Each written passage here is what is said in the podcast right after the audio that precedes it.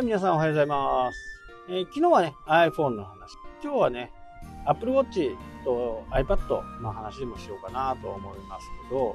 えー昨日もちらっと言ったように、Apple 自体が、その、AR にね、えーすごくこう、力を入れたり、Adobe も力を入れたりしているんで、iPad にね、今、iPhone にも入っている Apple Watch にも入っている加速度センサーっていうね、Apple Watch の場合だとね、転倒した時にこう警告が出るやつですね。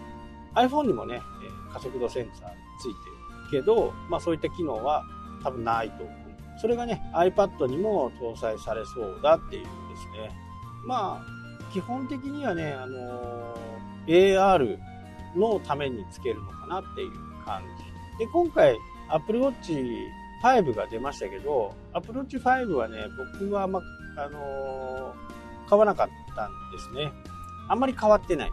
あまり変わってなくて、まあ次回はね、シリーズ6はちょっと買おうかなっていうふうにね、やっています。なので、iPhone 12と Apple Watch シリーズ6はちょっとね、気になる存在なんですけど、アメリカとかね、海外の方では、本当にこのね、Apple Watch で命が救われたっていう人がね、結構報告されてるんですよね。その加速度センサーで、前ね、スケボーで突っ転んだ話をしたしたと思うんですけど、交通事故とかでもね、急激な振動とかになったりすると、この加速度センサーが働いて、SOS を出すという風なね、今は基本的にね、転んだ時、突然転んだ、突然倒れたっていう時にね、これが発動するんですけど、これはね、やっぱりこう、これをね、オフにすることも確かできたはずなんですけど、65歳以上のユーザーが買った場合には、これが強制的にオンになってるはず。まあその辺の技術っていうかね、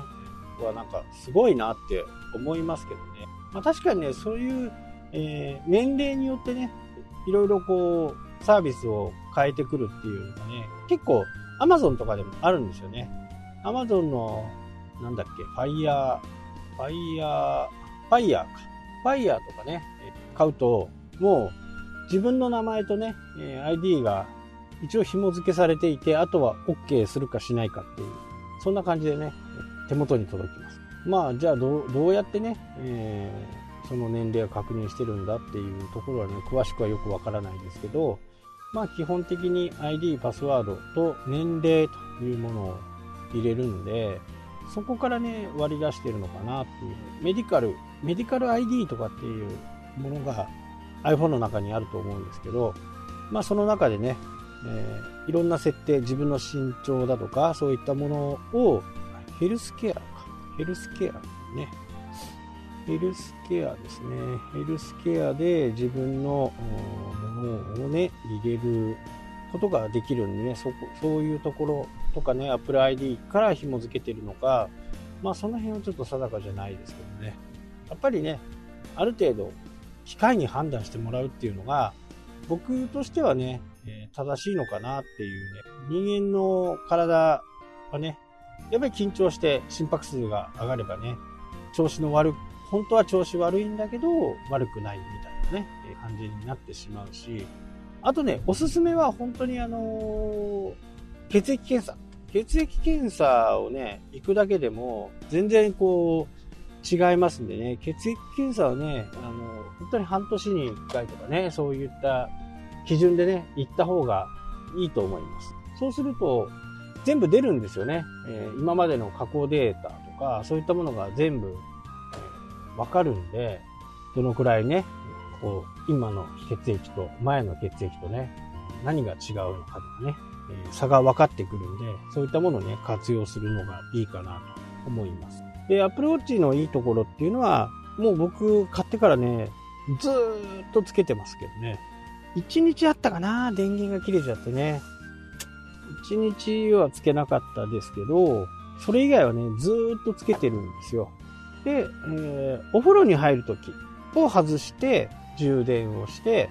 そうすると1日半はね、確実に持つんで、そういった風にね、えーしていますけど、これがね、なかなかこう、今までのデータをね、しっかり蓄積してくれるんで、まあ、睡眠のね、オートスリープっていうやつはね、非常に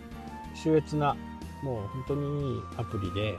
自分のこう、寝るタイミングとかね、自分がこう、これから寝ようとかって思って布団に入った時に、え、スイッチを今から寝ますっていう風な形ですると、寝た、寝るまでの時間をね、カウントしてくれて、くれたりとかね、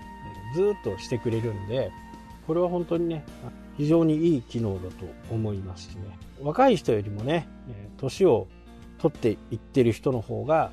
いいかなと思います。使い勝手がね。何せかんせこのデータを取っとくっていうのがね、非常に大切ですね。えー、早くね、本当にこう、心拍数とかね、そういったものが、えー、脈か、そういったものがね、えー、心電図、心電図ですね。心電図が取れるようになればね、定期的に自分で心電図を取って、それをアプリの中に入れとけばね、自分がどんな時にどうなるのかっていうことなんかも非常にわかりやすいんで、ぜひともね、Apple Watch 非常におすすめです。多くの人がね、つけると分かりやすいと思いますしね、これはなかなかいいです。やっぱり日本でもね、その心電図が測れるようになるとね、飛躍的に利用者が増えるのではないかなっていう思いますしね、どんどん増やした方がいいかな。自分がこうね、心拍数が上がってきて、心臓が変な動きをするとね、アラームが鳴ってくる。で、最悪倒れてしまった場合には、SOS でね、自分の知り合い3名まで登録できますんで、そこに位置付きでね、位置情報付きで SOS が飛びますので、そういったものっていうのをね、活用していけばね、自分のいつね、倒れちゃうかわかんないんで、まあ、それをなるべく察知できるようになればね、いいのかなと思います。いや、アプローチはね、本当におすすめです。まあ、つけてないとね、わかんないんですけどね、つけて何日間かね、1ヶ月でもつけちゃうとね、本当にこう、離せない